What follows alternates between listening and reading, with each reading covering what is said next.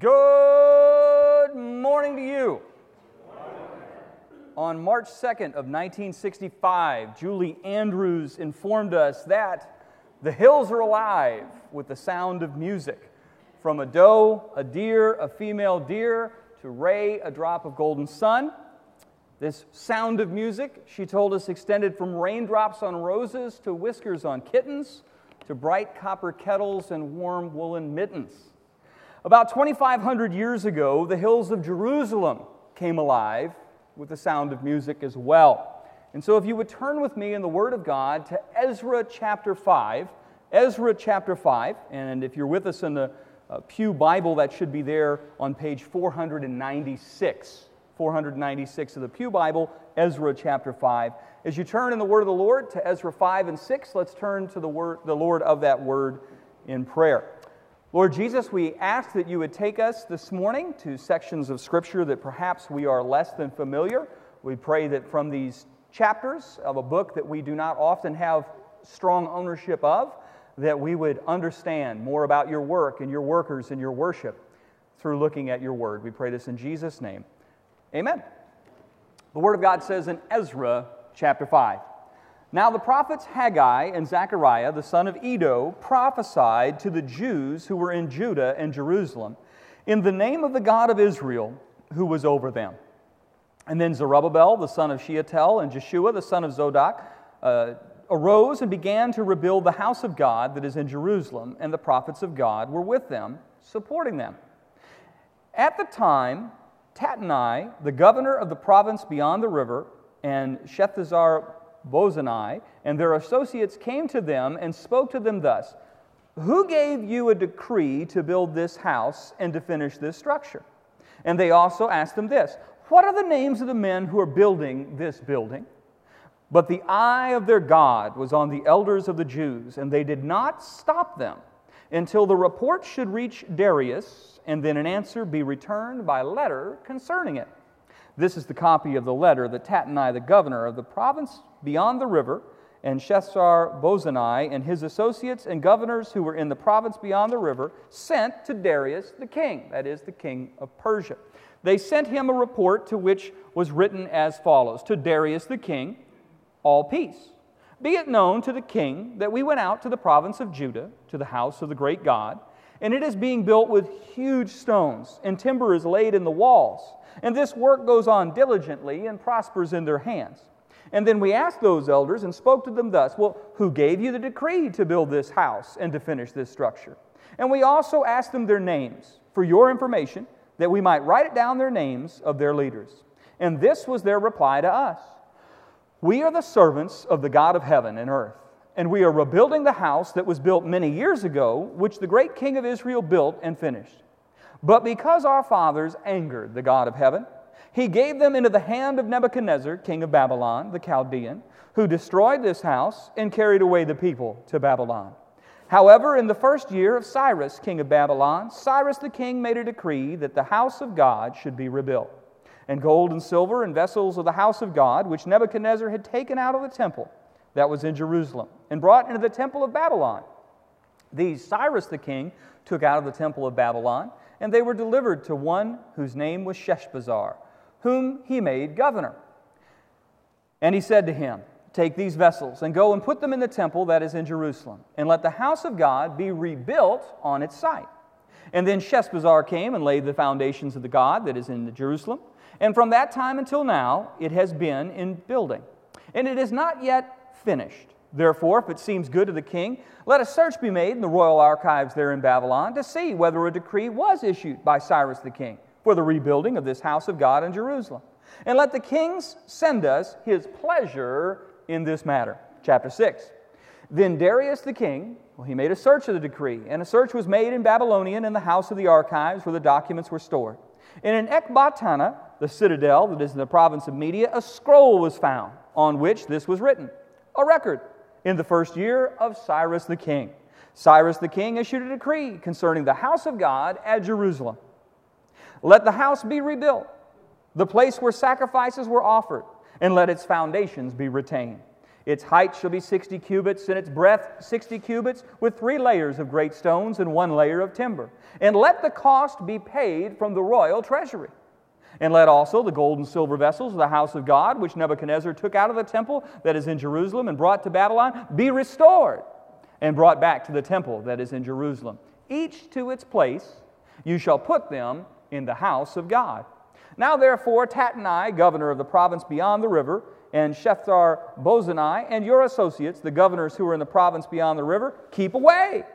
Let the work on this house of God alone. Let the governors of the Jews and the elders of the Jews rebuild this house of God on its site. Moreover, I make a decree regarding what you shall do for these elders of the Jews who are rebuilding of this house of God. The cost is to be paid to these men in full without delay from the royal revenue, the tribute of the province beyond the river. And whatever is needed bulls, rams, sheep, or born offerings to the God of heaven, wheat, salt, wine, oil, as the priests of Jerusalem require, let that be given to them day by day without fail. That they may offer pleasing sacrifices to the God of heaven and pray for the life of the king and his sons.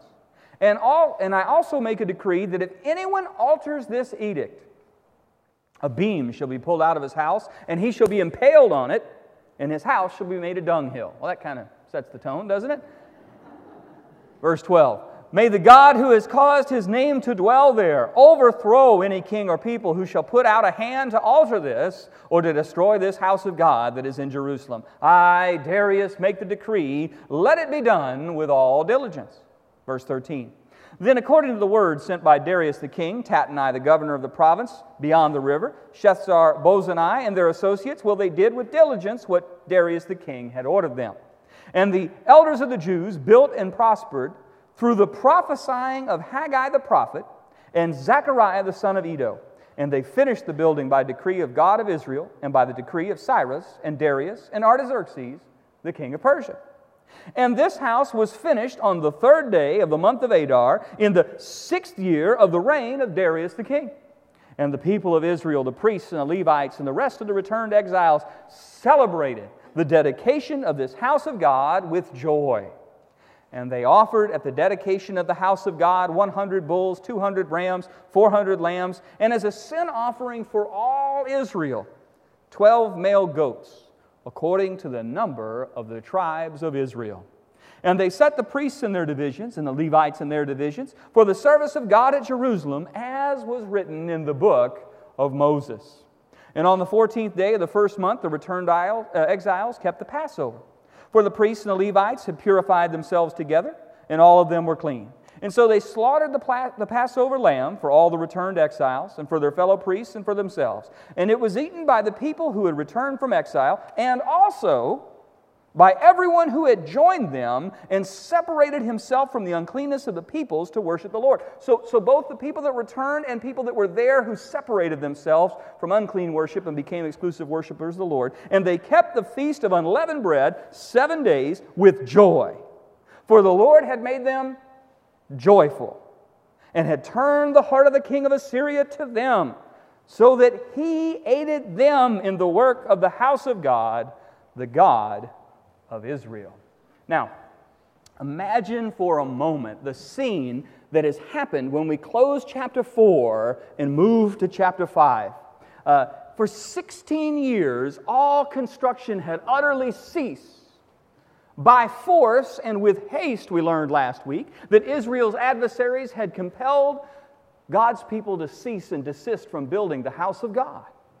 After 16 years of neglect, you would walk to the temple site and you would see tall weeds overtaken where worship was supposed to happen. And, and, there would be a palpable sense of despondency on the people of God when the faithful would look over and gaze on the forlorn sight of an unfinished foundation the temple of God. And so God's people, what did they do for 16 years? Well, they got on with their life. They, they couldn't build the house of God. They were prevented from building the house of God. So they went back and they were not idle. They went back and they rebuilt their own homesteads. Because remember, they had left as refugees. And so they now needed to put attention onto their own homes. They got so utterly engrossed in this exercise, in the building of their own estates, that God had to move the prophet Haggai to prophesy this Is it time for you yourselves to dwell in paneled houses? While my house lies in ruins. See, see, when they couldn't do the work of the Lord, they got busy doing other things, and then they got so engrossed in those other things that God had to raise up a prophet to say the other things are lesser things. They made their homes beautiful, while God's house was in disrepair. And so God's people had forgotten those pledges they made when they, when they left captivity.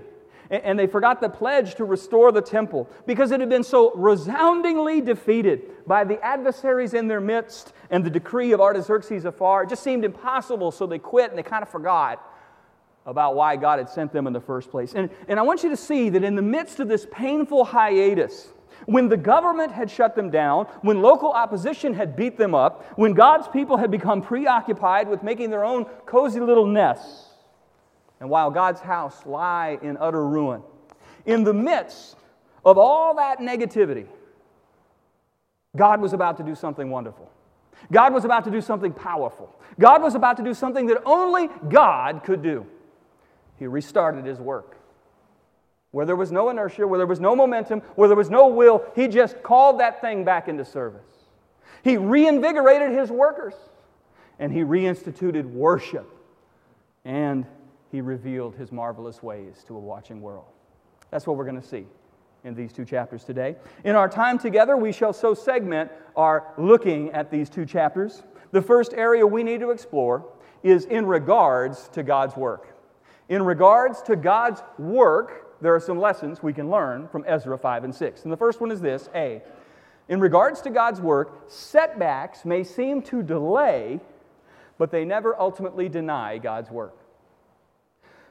Setbacks may seem to delay, but you need to know they do not ultimately deny God's work. Ezra 4, last week, our sermon last week, demonstrated the dirty dozen of Satan's setbacks sent to disrupt, discourage, and hopefully destroy the work of God. But, friends, all they did was delay for 16 years the work of God. They couldn't destroy it, they could just disrupt it because God's work is ultimately unthwartable. You need to remember that when there are long seasons of delay that you see. And depending on your age, 16 years may be the rest of your lifetime, and you may never see. But God has not stopped. And so don't you stop. I want you to look at some scriptures with me for a second. I just want to anchor this point in a number of scriptures because we forget this easily. I'd like for you to turn to Psalm 115 and verse 3.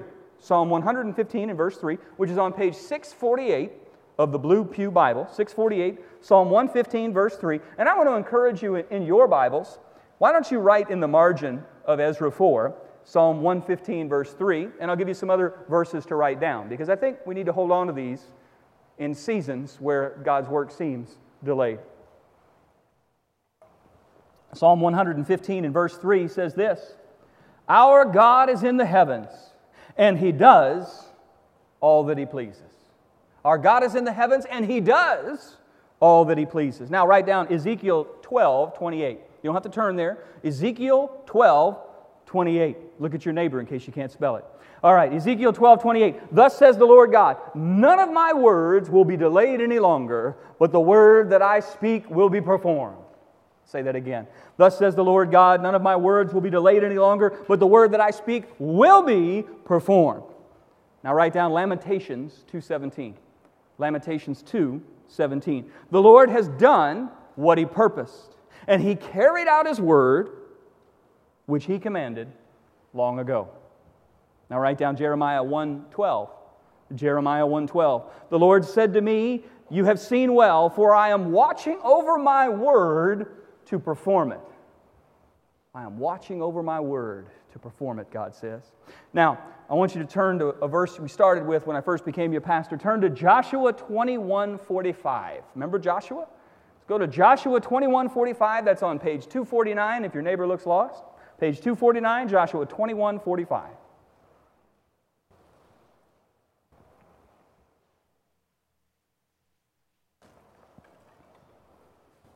Joshua 21 45, page 249. Not one word of all the good promises that the Lord had made to the house of Israel had failed. All came to pass. All came to pass. Now, there was a big gap. It's 400 years of slavery, there was 40 years of wandering, but the delay was not a denial. All of God's promises. And we remember in Joshua how he meticulously worked through all those promises that would easily be forgotten. God fulfilled. Now, friends, because we have a real adversary, because we live in a fallen world, because we ourselves are not always kingdom focused, sometimes we're double minded, God's work is going to experience setbacks. And from our standpoint, they will seem to delay, but you need to know they will never deny God's work. Because try as he might, and he tries with all of his might, day and night, Satan cannot ultimately thwart an all powerful God. God will allow him at times to delay, disrupt, discourage, but he does not allow him to deny the outworking of the plan of God. So that means we don't need to be discouraged when we see God's work disrupted. We need to realize that God's train will ultimately not be derailed. This train is bound for glory. The only question is are you on this train? B, God's work being accomplished is wedded to God's word being heralded. You're going to see very clearly in chapter 5 and chapter 6 that God's work being accomplished is wedded to God's word being heralded. After 16 years of delay, it was not the king's change of heart that got the work to restart according to the Word of God. The Bible tells us it was when the men of God brought the Word of God to the people of God that their heart for God grew and the work of God restarted. It started with the Word of God, not the whim of the king. Look at verse 1 and 2 again. How does chapter 5 begin? Now the prophets, not now the king, not now the government, not if, oh, we just had a, a senator on our side. No. Now the prophets, Haggai and Zechariah, the son of Iddo, prophesied to the Jews who were in Judah and Jerusalem in the name of the God of Israel who was over them. And then Zerubbabel, the son of Shealtiel, and Jeshua, the son of Zodak, arose and began to rebuild the house of God that is in Jerusalem and the prophets of God were with them, supporting them. The Word of God never returns void. It always accomplishes everything God has purposed. Uh, when the sword of the Spirit is unsheathed, the Bible teaches that people are cut to the heart. For the Word of God is living and active and sharper than any two edged sword. If the work of God is to be accomplished, the Word of God must be unleashed. And so we must be careful as a congregation that at Calvary, for all of our days, in all of our ways, we devote ourselves to the public reading of Scripture, to preaching and teaching. Because the work of God is accomplished when the Word of God is heralded. And there's no other way to do that. Gimmicks and tricks and charismatic leaders and organization don't do the work of God. They may help the work of God. It's the Word of God and the Spirit of God that moves the people of God to do the work of God, and never forget that. Amen? Hmm. So, just as the word is the, the catalyst in our passage, and it can overcome any hindrance, so too it is true, point C. God's work is accomplished through God's people, but God can aid it through anyone he wishes. So, so God's work is going to be accomplished by God's people, but he can aid that work using anybody, anywhere, at any time. I want you to skip down to chapter 6, and you're going to see this in raised relief. In chapter 6, the Bible says in verse 1 then Darius the king, now is he, is he a believer? No, he's not. He's a pagan. He's a Persian pagan living in a foreign land. Then Darius the king made a decree, and a search was made in Babylonia, in the house of the archives where the documents were stored, and in Ecbatana, which was a, one of the other palaces, I think it was the summer palace that they would go to, the citadel that's in the province of Media, a scroll was found on which this was written, a record. In the first year of Cyrus the king. Now, was Cyrus a believer? No, he was not. Cyrus the king issued a decree concerning the house of God at Jerusalem. Let the house be rebuilt and the place where sacrifices were offered, and let its foundations be retained. Its height shall be 60 cubits, and its breadth 60 cubits, with three layers of great stones and one layer of timber. And let the cost be paid by me, the royal treasury.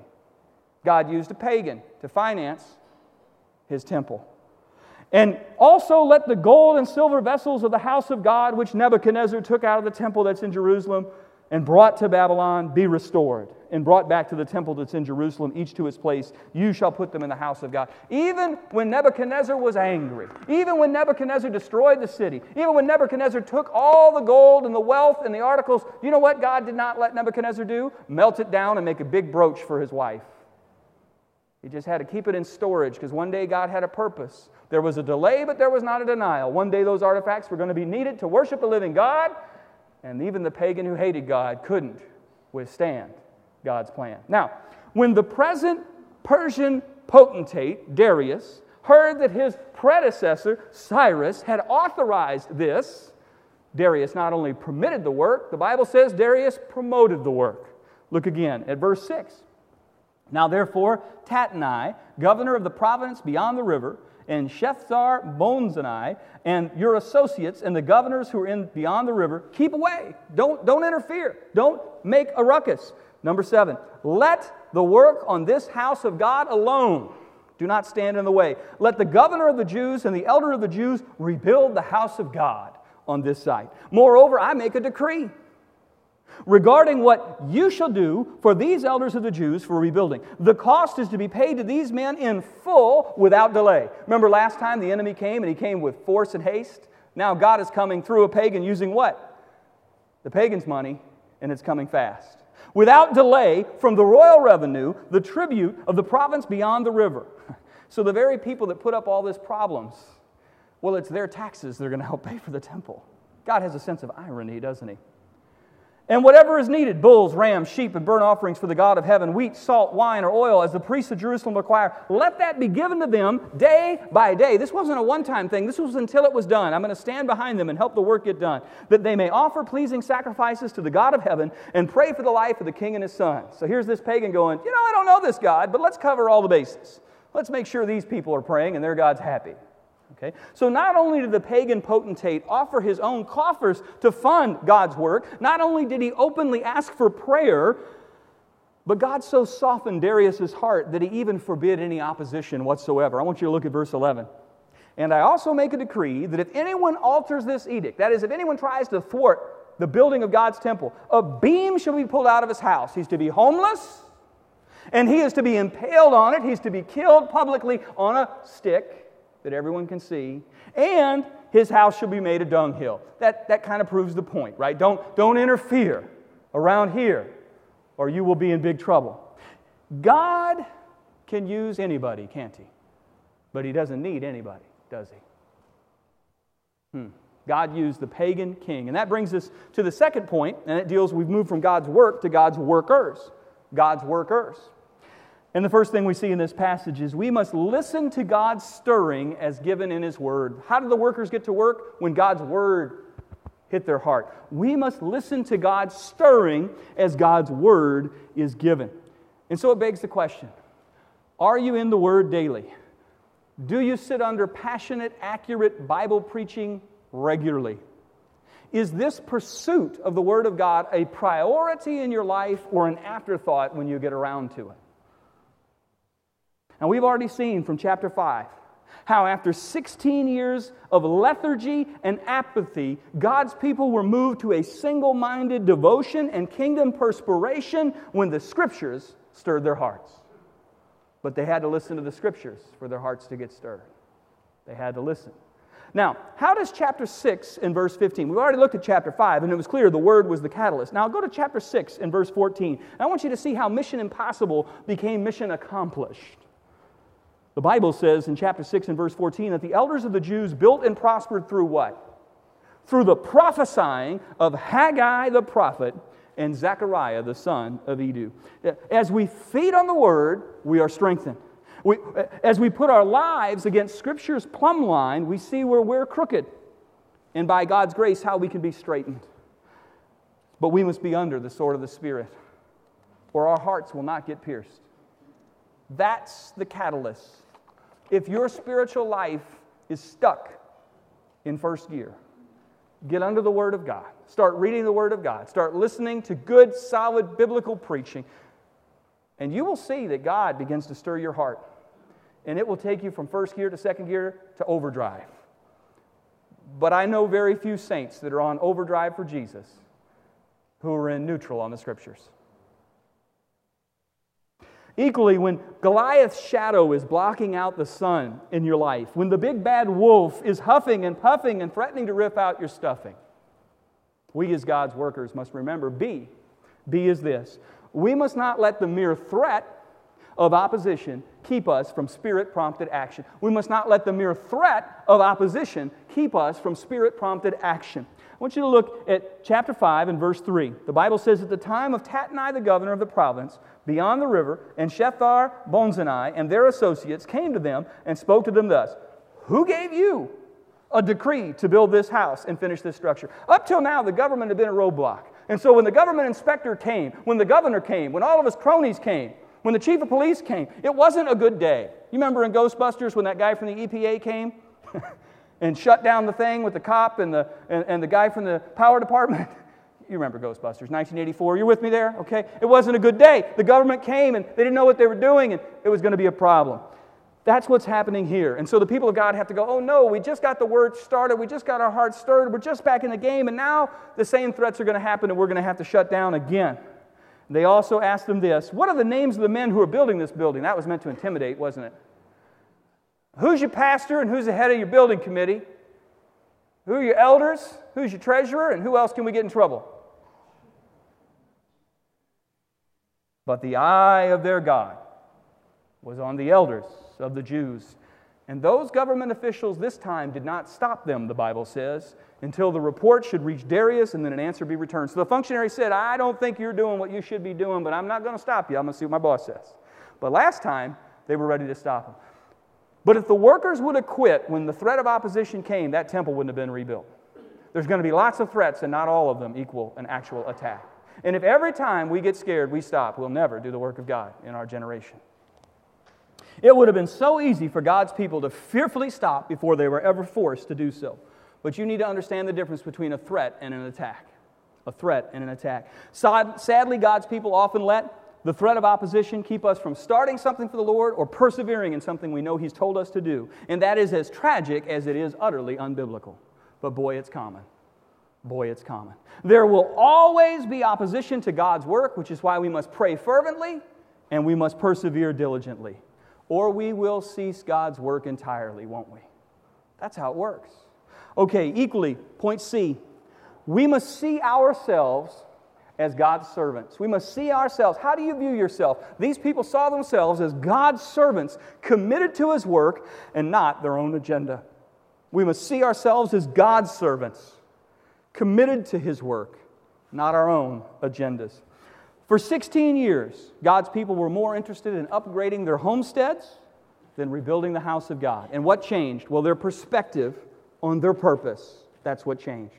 When they were asked this time, they had an answer, and the answer was, "We are the servants of God." I want you to look again at Ezra 5:11. And when the government came huffing and puffing and threatening to rip out their stuffing, the people said, "We are the servants of God." That was their primary allegiance. That was their primary thought of who they are. We're not a collection of people that get along and sing songs. We are the servants of God, of heaven and earth, and we are rebuilding the house that was built many years ago which a great king of Israel built and finished. Friends, you can either be an on mission Christian or you can be a self centered one.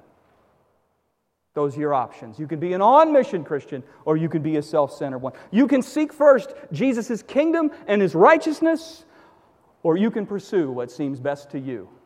You get to make that choice. But you know, Jesus is quite clear you cannot serve two masters.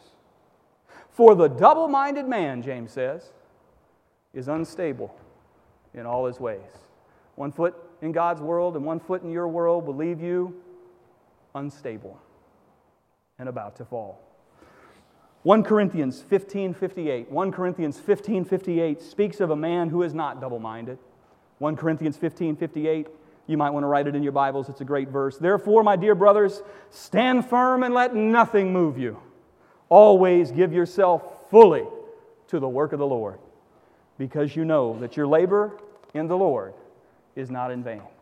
You can build a wonderful company and some other fool will destroy it. You can work for a wonderful company and the guy who's your boss will destroy it. some shareholder from somewhere else will take it over and stop making whatever. You, whatever your life's work is, you can build a beautiful house and a beautiful garden and your son can take it over and never mow that yard again. But you know, whatever you build to the Lord is not in vain.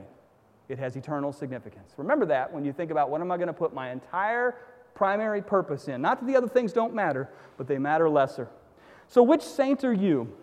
Which agenda is really your priority? Uh, what uh, will your life and your legacy look like if you continue in the trajectory that you're heading in this morning? If you just keep doing what you were doing this week, this month, this year, what will be the legacy of your life? Will the kingdom of God be built? Will you be an instrumental cause for the glory of God, or will you be an incidental bump in the history of God's story? What legacy do you want to leave? Which brings us to point D.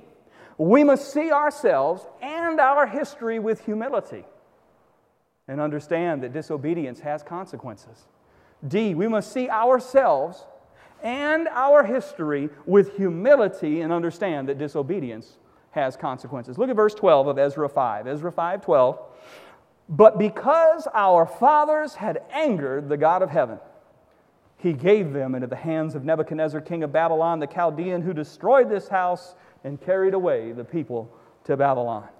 Hey, friend, you and I are not the be all and end all of the story. I am a flower quickly fading, here today and gone tomorrow. I'm a wave tossed in the ocean, I'm a vapor in the wind. And yet, the decisions that I make regarding serving the Lord today will impact tomorrow, won't they?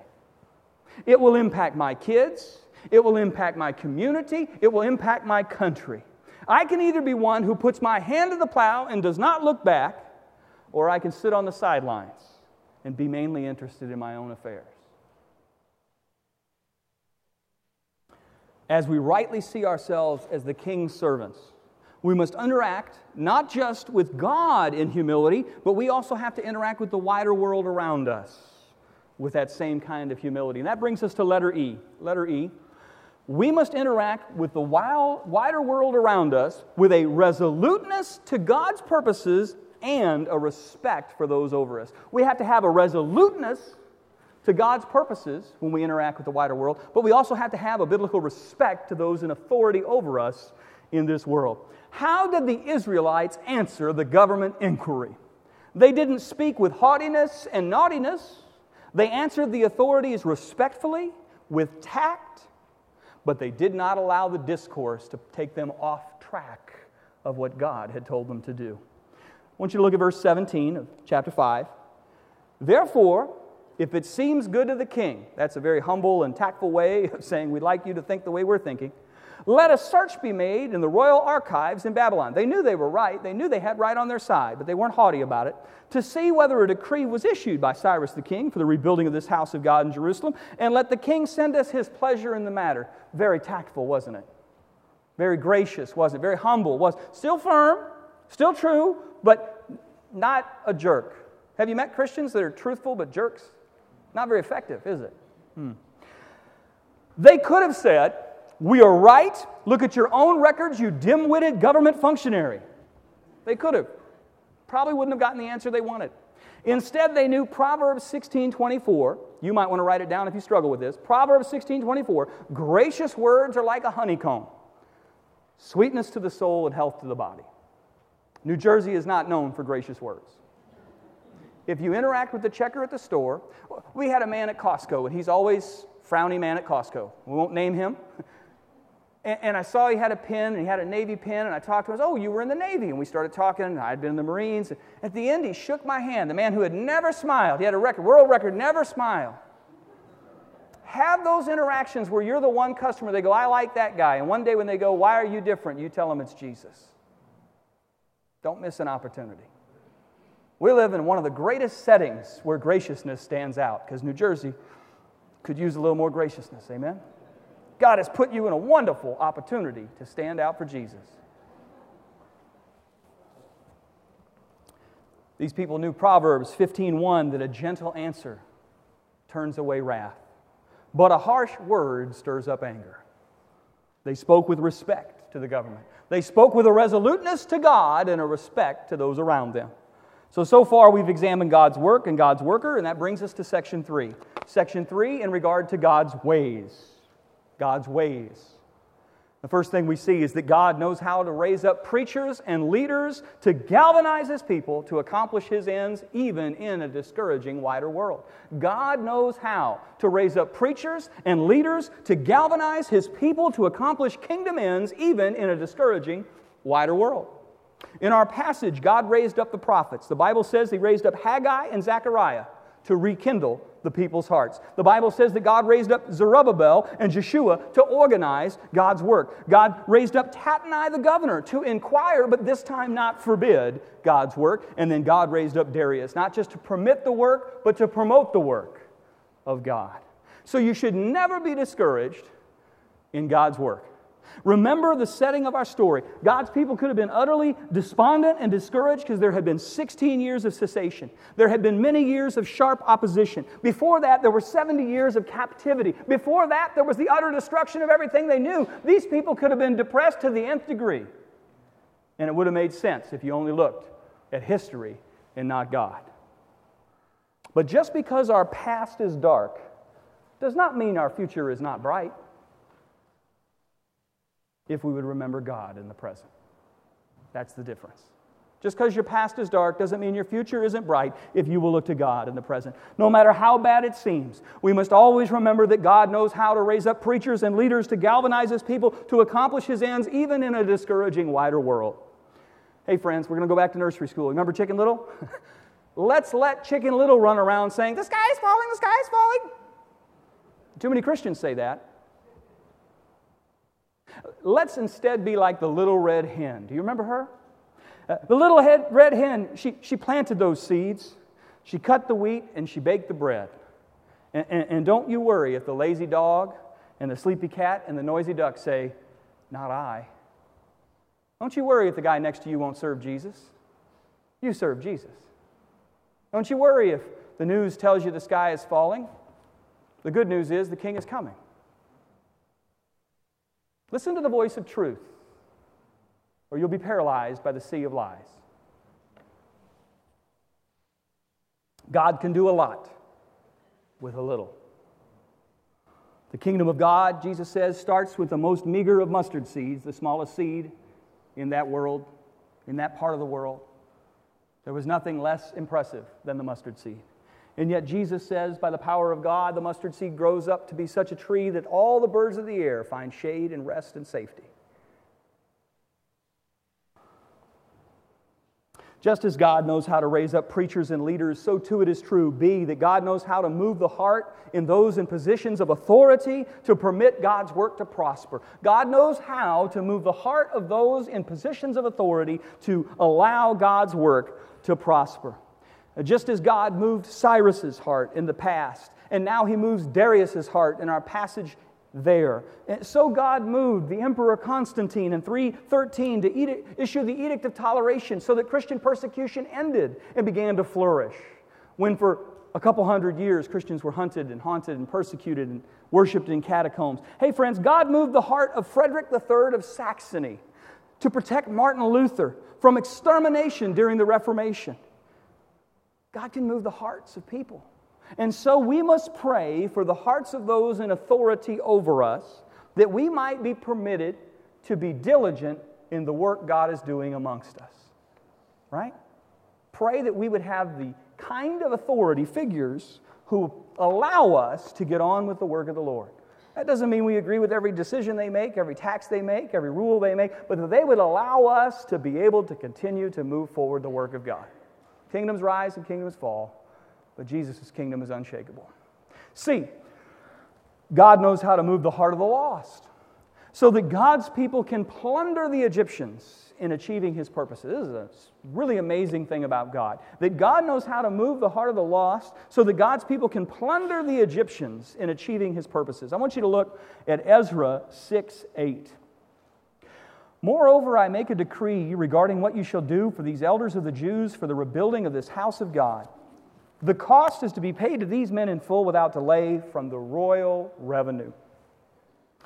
The tribute of the province from beyond the river, and whatever is needed bulls, rams, sheep, or burnt offerings to the God of heaven, wheat, salt, wine, or oil, as the priests of Jerusalem require, let all that be given to them day by day without fail. If you feel like you've heard this before, in Exodus 12:36, the Bible tells us, Exodus 12:36, you can write it down next to Ezra 6:8, Exodus 12:36. The Lord had given the people favor in the sight of the Egyptians, so that they let them have what they asked, and thus they plundered the Egyptians. Friends, God knows how to move the hearts of those with assets to put those tools to use for the glory of God. Did you know that God owns the cattle on a thousand hills? Did you know that God is fully capable of moving hearts to place needed possessions in positions where His work will advance? Did you know that often we have not? Let's try that again. If God has everything and He has the ability to change the disposition to put those things that we need, not because we want it, not because we want the Taj Mahal, not because we want it fancy, but because this is what God is actually wanting us to do. If, if we need it, we often have not because we, yeah, we need to be a praying church because we have a listening God who moves when His people pray. All right, so far we've surveyed God's work, we've surveyed God's workers and we've surveyed God's ways. I want to conclude our time together with this God's worship. God's worship. God's worship. In regards to God's worship, we see this our worship is to be joyous. Our worship is to be joyous. Our worship is to be joyous. Look at Ezra 6 16, and then we'll skip down to verse 22. The people of Israel, the priests and the Levites, and the rest of the returned exiles celebrated the dedication of the house of God with what? With forced drudgery because it was Sunday and somebody would know if I wasn't there if I didn't come because they sit next to me and no, they did it with joy. Verse 22. And they kept the feast of unleavened bread seven days with, read it, joy. This is not a very participatory church. Uh, for the Lord made them joyful. The Lord made them Joy, joy isn't something we bring. I need to be joyful today, or people won't think I love Jesus enough. Or joy isn't something we manufacture. It's something we allow God to do through us and in us and with us and in spite of us. Hmm. The Lord had made them joyful and had turned the heart of the king of Assyria to them, so that the king aided them in the work of the house of God, the God of Israel. Friends, worship ought to be joyous, not arduous. It ought to be something we do because our hearts are filled with joy. It, it, because our cup runneth over, our joy ought to spilleth out when we worship.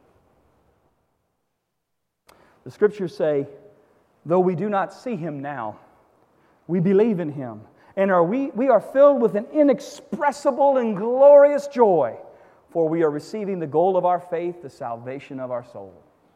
Remember that. Remember that. Worship isn't listening to a great performance. Worship is reverence and jubilance expressed personally and enthusiastically as an offering to our precious, gracious Jesus. Say that again. Worship is not a performance. I don't really care if you like the music. We're not here as a concert at the Met, we're here to worship Jesus. Worship isn't listening to a great performance. Worship is reverence and jubilance expressed personally and enthusiastically as an offering to our gracious and great Jesus. That's worship. And anything else is music. Now, Jesus desires that we worship with joy. Jesus deserves that we worship with joy. The question is do we worship with joy? Because God loves a cheerful giver. Do you sing because it's Sunday, or do you sing because you have a song that came from Jesus that you want to give back to Jesus this day? Our worship is to be joyful, and our worship is to be biblical. B. Our worship is to be biblical. Our worship is to be biblical. The Bible says it's not good to have zeal without knowledge. I've gone to some congregations, they're full of joy. They're not full of much else. They're not full of Bible. They're not full of truth. But boy, are they joyous. In our joyful worship, we ought to be guided by the Bible and not our personal preferences or our traditions or our emotions. Look at chapter 6 and verse 18. And they set the priests in their divisions and the Levites in their divisions. There was biblical order for the service of God is Jerusalem, as it was written in the book of Moses. Their worship was joyous, yes, it was, but it was also biblical. There was order and structure biblically, and there was everything done according to how God had laid it out in His Word. And so, true worship, Jesus says, is done in spirit and in truth. Now, you can fall off the horse on the left or the right side. You can go to the frozen chosen that have the good words and the cold hearts. And you can go to the crazy, mazy church where everybody's excited and nobody knows the Bible. But we're excited about the God we don't know. Woo! Look, it's not Ric Flair worship. It's worshiping in spirit and in truth. He was a wrestler. You can Google him. He would say woo anyway. Um, our worship is to be done in faith. That's point C. Our worship is to be done in faith. Verse 17. They offered at the dedication of this house of God 100 bulls, 200 rams, 400 lambs, and as a sin offering, here it is, for, the, for all Israel. Now, who did they offer the sin offering for? All Israel. So they offered 12 goats, according to what? The number of the tribes of Israel. They offered 12 goats. Great. Now, were all the tribes there? No. No. No, it was mainly just the tribe of Judah and Benjamin and some of the Levites. If you go back for a second, go back to Ezra 1:5, and you tell me who came back. Ezra 1:5. Ezra 1:5.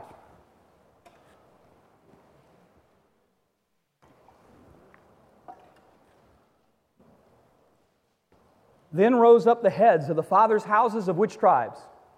Judah and Benjamin. And then some also some of the priests of the that's three tribes. And everyone whose Spirit of God had stirred to go up to rebuild the house of the Lord that was in Jerusalem. Only 50,000 of the millions came, and really only three tribes, and only part of three tribes. Now, I want you to flip to Ezra 4 1. Ezra 4 1. It's harder for me to know when you've turned there if you have an electronic Bible, but some of you help me out. Ezra 4 1. Now, when the adversaries of which tribes? Judah and Benjamin heard that the returned exiles, so who are the returned exiles? They were mainly Judah and Benjamin. Okay. So here's Judah and Benjamin, along with some Levites, three tribes, and they took 12 goats, symbolizing all of Israel, all 12 tribes. Friends, they were in faith worshiping, weren't they? That one day God would restore Israel to its glory, that one day these 10 other tribes would return and worship God. And so they made an atonement offering for folks who weren't even there. We do the same thing every time we take the Lord's Supper, don't we? In faith, the Bible says, whenever we eat this bread and drink this cup, we proclaim the Lord's death until He, because we believe He's coming. In faith, we take that cup. Now, our worship must be joyful, it must be biblical, it must be faithful, and sometimes point D is true as well. Point D. Our worship may not always be as grandiose as it once was. But if it is sacrificial and heartfelt, God is pleased nonetheless. Our worship may not always be as grandiose as it once was, but if it is sacrificial and heartfelt, God is pleased nonetheless. Look at verse 17.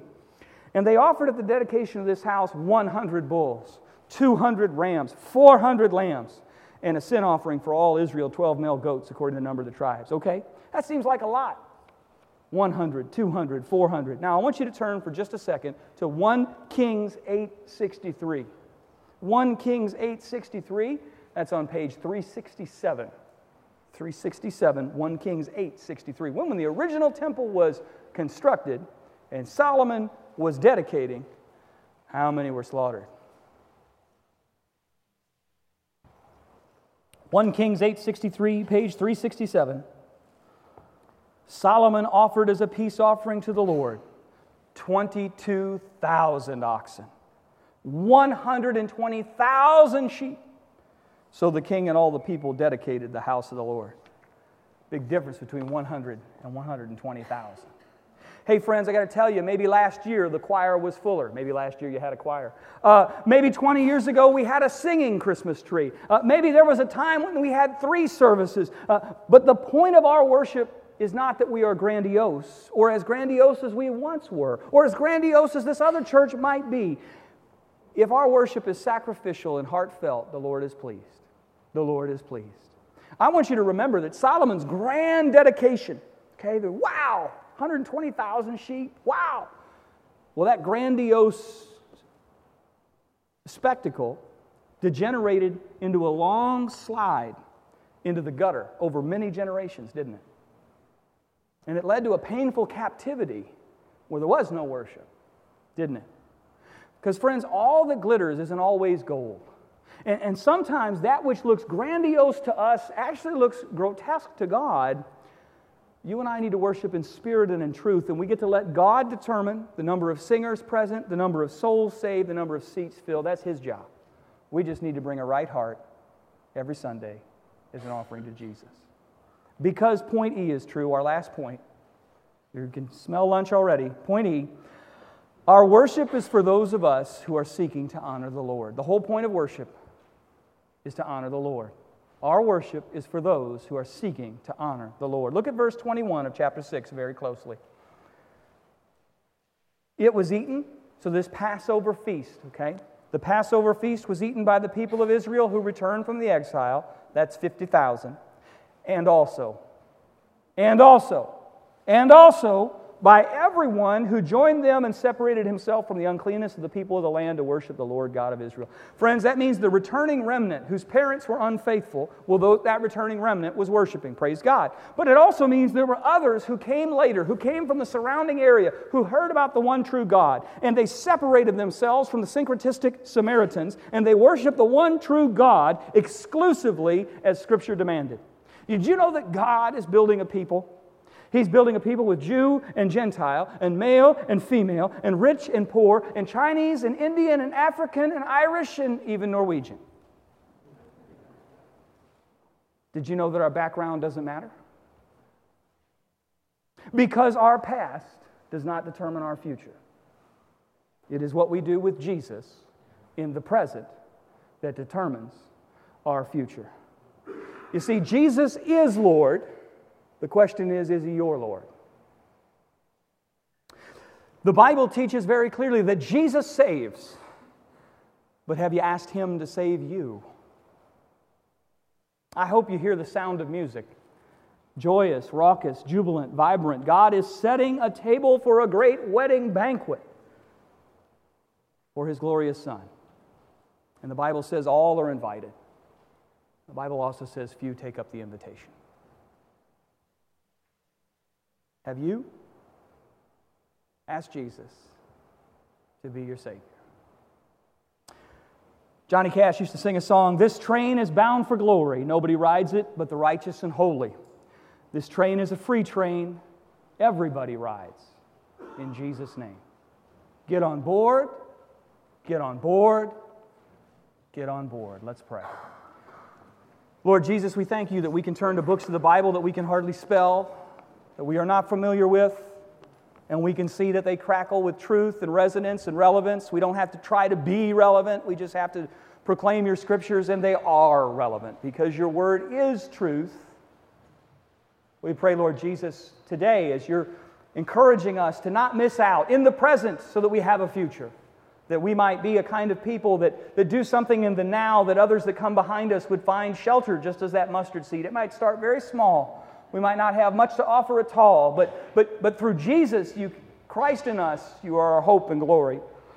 Lord, if there's someone here today that knows about Jesus, that this is a mental assent truth, but it is not a personal reality. I think of Nicodemus, who was the teacher of the law in John chapter 3. He was a Pharisee, which means he outdid everyone in his actions. And he was, a Sad, he was on the Sanhedrin, which meant that even the Sadducees, who had political authority, thought that he was a, a righteous and, and God fearing man. And so here's this man, the teacher of the law, Scripture says. And he comes to Jesus, and Jesus doesn't say, try harder, work better, think more, know the Scriptures better. He says, You must be born again. And so, Lord, if there's anyone here today who's ready to make Jesus their Savior, would you, would you work in their heart? Would you stir in their heart? If you're here today and, and, and, and you understand that the Bible says in Romans 3.23 that all have sinned, that you're a sinner, that you, you can't fix that, but the free gift of God is eternal life in Christ Jesus. And you're willing to confess with your mouth that Jesus is Lord, that you want to make Jesus the Lord of your life. Not fire insurance, not religion, but your God and you believe in your heart that God raised him from the dead, proving once and for all that Jesus and Jesus alone has authority and power over sin and death and hell itself, then I'd like to pray with you, and you can pray in the quietness of your heart. You can pray with me if you want to come to Jesus. It can be expressed like this it's not a magical incantation, it's the sincere desire of your heart today Father, forgive me, for I am a sinner and I need a Savior. And I know that Jesus is the one mediator between God and man. And so I put my faith in Jesus. I give my life to Jesus. Would you turn me around? Would you regenerate me? Would you redirect me? Would you reorient me? Would you make me an object of your glory that I might tell your story? Would you do that for me? Amen and amen.